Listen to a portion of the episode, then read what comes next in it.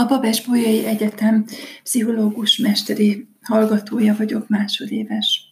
Arra a kérdésre keresem a választ, hogy létezik-e spontán vagy hirtelen gyógyulás az onkológiai betegek esetében.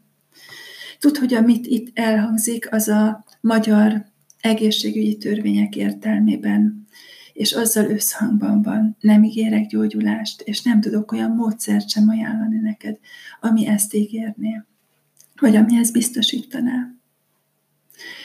Amikor felteszem a kérdést, hogy létezik-e spontán, hirtelen gyógyulás onkológiai betegeknél, akkor a gyógyulás szó helyett inkább a remissziót használom, mivel ez a kifejezés sokkal jobban fedi a valóságot. A rák spontán gyógyulása olyan jelenség, amelyet évszázadok óta megfigyelnek, és miután számos vitát folytattak, már tagadhatatlan tényként fogadják el, amit a modern diagnosztikai képalkotó eljárások is bizonyítanak.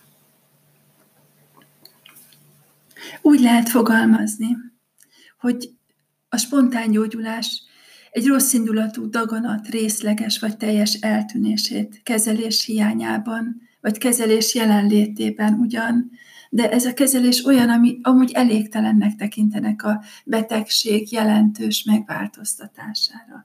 Tehát így tud spontán meggyógyulni, hogy senki nem várja, vagy ha várják, nem, nem tudnak hinni benne, mert olyan rossz a helyzet. A legtöbb ráktifusban előfordul a spontán remisszió. 1742-ben írták le először. 2002-ben azt írja Thomas Jesse, hogy egy hónap alatt az orvosi folyóiratoknak az orvosi folyóiratokban több mint négy cikket tettek közzé a témában. A közlések általában a tudományos esetismertetésre szorítkoznak, de rendszerint nem tudják megmagyarázni magát a folyamatot.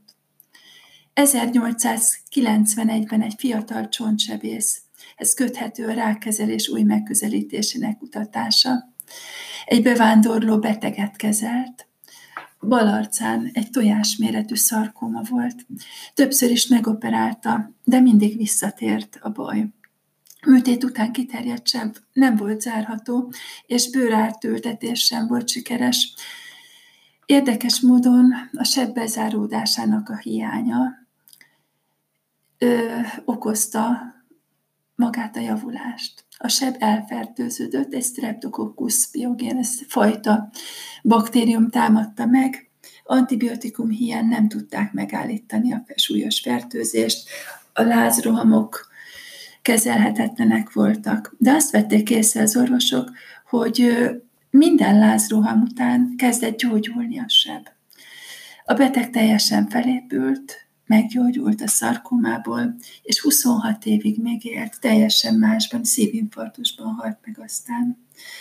A sebész Kúli gyanította, hogy a fertőzés valamilyen módon felelős a csodás gyógyulásokért. Később rájött, hogy a rák regressziójának kulcseleme a beteg akut immunitása és az akut fertőzésre adott válaszreakció. Úgy döntött, hogy próbára teszi az elméletét, és következő tíz betegét is megfertőzte valamilyen baktériummal, de nem tudta kontroll alatt tartani a fertőzést, nem mindig járt hasonló sikerrel.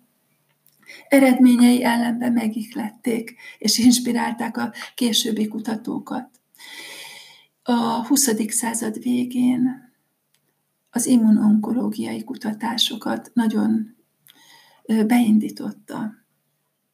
2013-ban a Science rák immunterápiáját az év áttörésének nyilvánította. Azóta az immunonkológia területe nagyon gyorsan növekedett, és most már a rossz indulatú daganatok széles skáláját nál alkalmazzák. A fókuszban a daganatok ellenő védekező erőre összpontosítanak. Mindezeket csak azért érzem fontosnak elmondani, hogy lássuk, hogy a modern orvostudománytól sem idegen a spontán gyógyulás és ennek a kutatása. Egy Bischoff nevű kutató és munkatársai egészen más oldalról közelítik meg a kérdést, és ők a csodálatos gyógyulások oldaláról közelítenek, a spontán gyógyulásokat a, spo- a spirituális gyógyulás szemszögéből kísérik, vagy próbálják megtalálni az okokat. Pszichometrikus módszerek elemzésével egy új eszközt használnak, Harry Edwards féle gyógyító faktorokat kutatják, a HEHIQ kérdőívvel törekszenek arra, hogy krónikus és súlyos betegekben, betegeknél meg tudják állapítani a szellemi spirituális faktorokat, és objektív módszerekkel mérni tudják. Hogyha spontán gyógyulásról beszélünk, akkor azonban leginkább Kelly Turner nevét szeretném megemlíteni, aki fiatal kutatóként kezdett érdeklődni a téma iránt, olyannyira, hogy doktori diszertációját is erről írta. Szenvedélyes, elkötelezett kutatója lett a témának, spontán gyógyulásnak, vagy ahogy ő nevezi, a, radik, a radikális remissziónak. Már már több mint 1500 radikális remissziós esetet elemzett világszerte. Két tudományos bizonyítékokkal szolgáló könyvet is írt, nem sokára megjelenik a második, és létrehozta a radikális remisszió projektet is, ennek a Facebook csoportja is van. Turner kereste, hogy mi lehet mindennek az oka, mi lehet a közös a radikális remisszióban. Van-e olyan faktor, amitől létrejön ez a spontán gyógyulás? Valójában nem talált semmi olyan ilyent. De 250 interjú és több mint 1000, tehát 1500 körüli esetet elemzett, 250 interjú után úgy tapasztalta, hogy 75 olyan dolog van, amit az emberek megtettek a gyógyulásuk érdekében. Amikor mindezeket elemezte, kilenc olyan tényezőt talált, kilenc olyan dolgot, amit mindegyik interjú alanya alkalmazott, szerepelt az életükben. Ezeket sorolom föl. Az első, ami közös volt mindegyikben, hogy valamilyen módon a táplálkozását megváltoztatta nem egységes, van, aki nem egységesen változtatott, van, aki vegetáriánus lett, van, aki vegán, makrobiotikus, vagy bármi. A közös vonás csak az volt, nem az, hogy mit csináltak, csak az, hogy odafigyeltek. Próbálták tisztább ételeket, frissebb, egészségesebb, kevesebb vegyszerrel termesztett ételeket fogyasztani. Több zöldséget ettek, gyümölcsöt, volt, aki bőjtölt, de volt, aki egyáltalán nem. Ö, nagyon ki kell emelni, hogy nem volt egységes recept. Csak az volt, hogy valami módon ráhangolódtak a testükre, és így beindult ennek az öntisztuló, őregeneráló folyamata. A második pont volt, hogy bármit megtettek volna a túlélésükért, bármit megváltoztattak volna, hajlandóak voltak ránézni legrejtettebb belső gondolatukra, érzésükre. Úgy élték meg, hogy átvitt, átvették az irányítást a sorsuk felett, és saját gyógyulásuk felett. Felelősséget kezdtek sokkal-sokkal jobban érezni azért, ami velük történik. És elkezdtek ezért tenni is. Harmadik pont, hogy mindezt úgy csinálták, hogy saját megérzésüket, intuíciójukat használták. Az élet számtalan területén. Volt, aki egyszer csak a vizet kezdte kívánni, és azt mondta, ő másmilyen vizet akar enni. Mit tenné boldoggá? Tisztán megérezték azt is, hogy mi az, ami boldogtalanná tennék őket, és ott abban változtattak. Nagyon-nagyon tisztán érezték, hogy például ez a munkahely rossz nekik, ők azt nem akarják tovább csinálni, és ezért hajlandóak voltak tenni szinte engesztelhetetlenek voltak az intuícióik terén. Most már nagyon-nagyon-nagyon akarták követni. És ezzel valahogy belső énjükből fakadt ez az intuíció. Negyedik pont, ami a kutatót nagyon zavarba ejtette, mert nagyon nagy várakozása volt azzal kapcsolatban. Azt hitte, hogy van valami csodaszer, amit esznek, amit fogyasztanak, biztos van valami olyan közös táplálék kiegészítő, vagy gyógynövény, amit esznek, de semmilyet nem talált. Tény, hogy mindegyik evett valamilyen vitamint, valamilyen gyógynövényt, de nem volt tuti recept. Mindenki csinált valamit, amiben hitt, amit jónak talált, ami bevált nála, de nagyon-nagyon változatos volt, hogy mit esznek. Nem volt egyáltalán egységes. Ami viszont nagyon egységes volt, az ötödik pont, hogy elfolytott érzelmek felszabadítása mindenkinél szerepelt. Nagyon sokszor a betegek hátterében, betegségek hátterében megdermett sérelmek, megfagyott érzések, sokszor évtizedes drámák húzódnak be. Mindegyik gyógyult, hozzáfért, felszabadult ezekhez, közel került saját valódi érzéseiken keresztül ezeknek a problémáknak a gyökeréhez. Meg kell említeni itt, hogy az is borzasztó nagy teher sokszor a betegeknek, hogy elvárják a saját gyógyulásukat, vagy hogy úgy érzik tőlük, várják el, hogy gyógyuljanak. Ez nagyon-nagyon sokszor rettenetes fájdalom, teher nekik.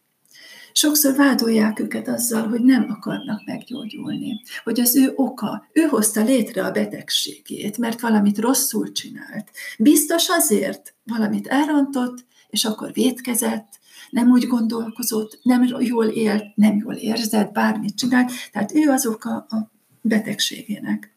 Ezek borzasztó súlyos vádak, és nagyon nagy terhek.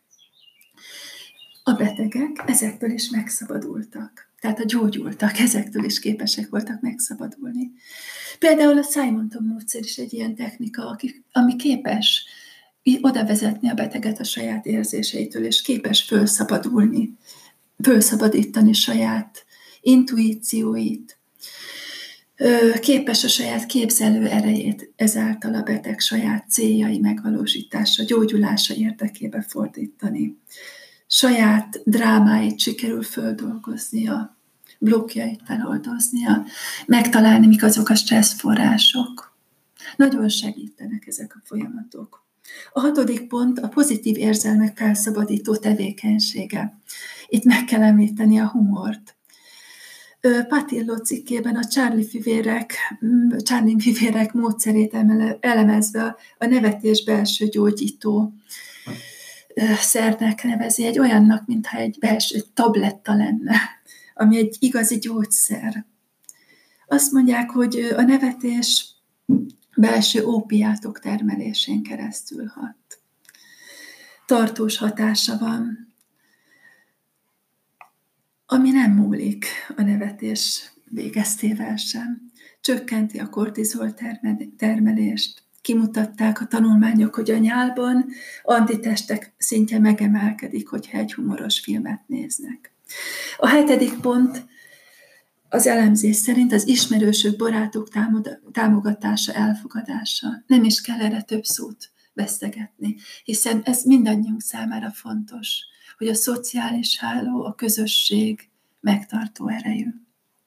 A nyolcadik a spirituális szemlélet elmélyítése. Itt sem a módszer volt a fontos. Van, aki a zennel, a meditációval, jogával, imádkozással, bármi. Az a fontos, hogy belső kapu nyíljon a belső világunkra. A kilences szempont az élni akarás. Jelentős ok az életre. Düh, harag, neheztelés nélkül. Nagyon fontos, hogy megtudja nevezni, hogy miért akar élni. Kell egy fontos cél, értelem találása az élethez. Ezek az emberek teljesen megváltoztatták az életüket, és volt miért változni. Csatlakozni tudtak önmagukhoz, egyesültek a valódi énükkel, és ez végtelen boldogsággal töltötte el őket. Mindegyik akart változtatni, és levetették azt a tehetetlenséget, amit éreztek korábban, amit a betegségük okozott. Kelly Turner most legutóbbi könyvében egy újabb tizedik összetevőt is említ, de ettől sem kell várni, mint mondja, hogy csoda legyen. Ez is ugyanolyan összetevője a gyógyulásnak. Ahogy látom, a csoda magában az emberben van. Ezért ezt élte meg Jim Bedard, aki a Lotus a tűzben című könyv szerzője. 95-ben akut mieloid leukémiából gyógyult a Zen út megtalálásával. Anita Moriani, aki a Meghaltam és önmagamra találtam könyvszerzője, végstádiumban lévő rákban a klinikai halál állapotáig jutott, és hirtelen onnan gyógyult meg nem tudni mitől. Sorolni lehetne az eseteket, de ha mindezt szeretném összefoglalni, csak oda jutok, hogy amit a betegeknek javasoltak, mindaz a változás, életszemlélet, életöröm, az az egészséges embereknek is szükséges. Mindannyiunknak szükségünk van erre, hiszen ebben egyáltalán nincs különbség a beteg és az egészséges között. Azt szeretném kívánni mindannyiunknak, hogy bármilyen állapotban is van bárki, tudjon örülni, élni, tudjon önmagához kapcsolódni, és meg tudja látni, hogy milyen csodálatos ez az élet. Sok sikert kívánok ehhez mindegyikünknek.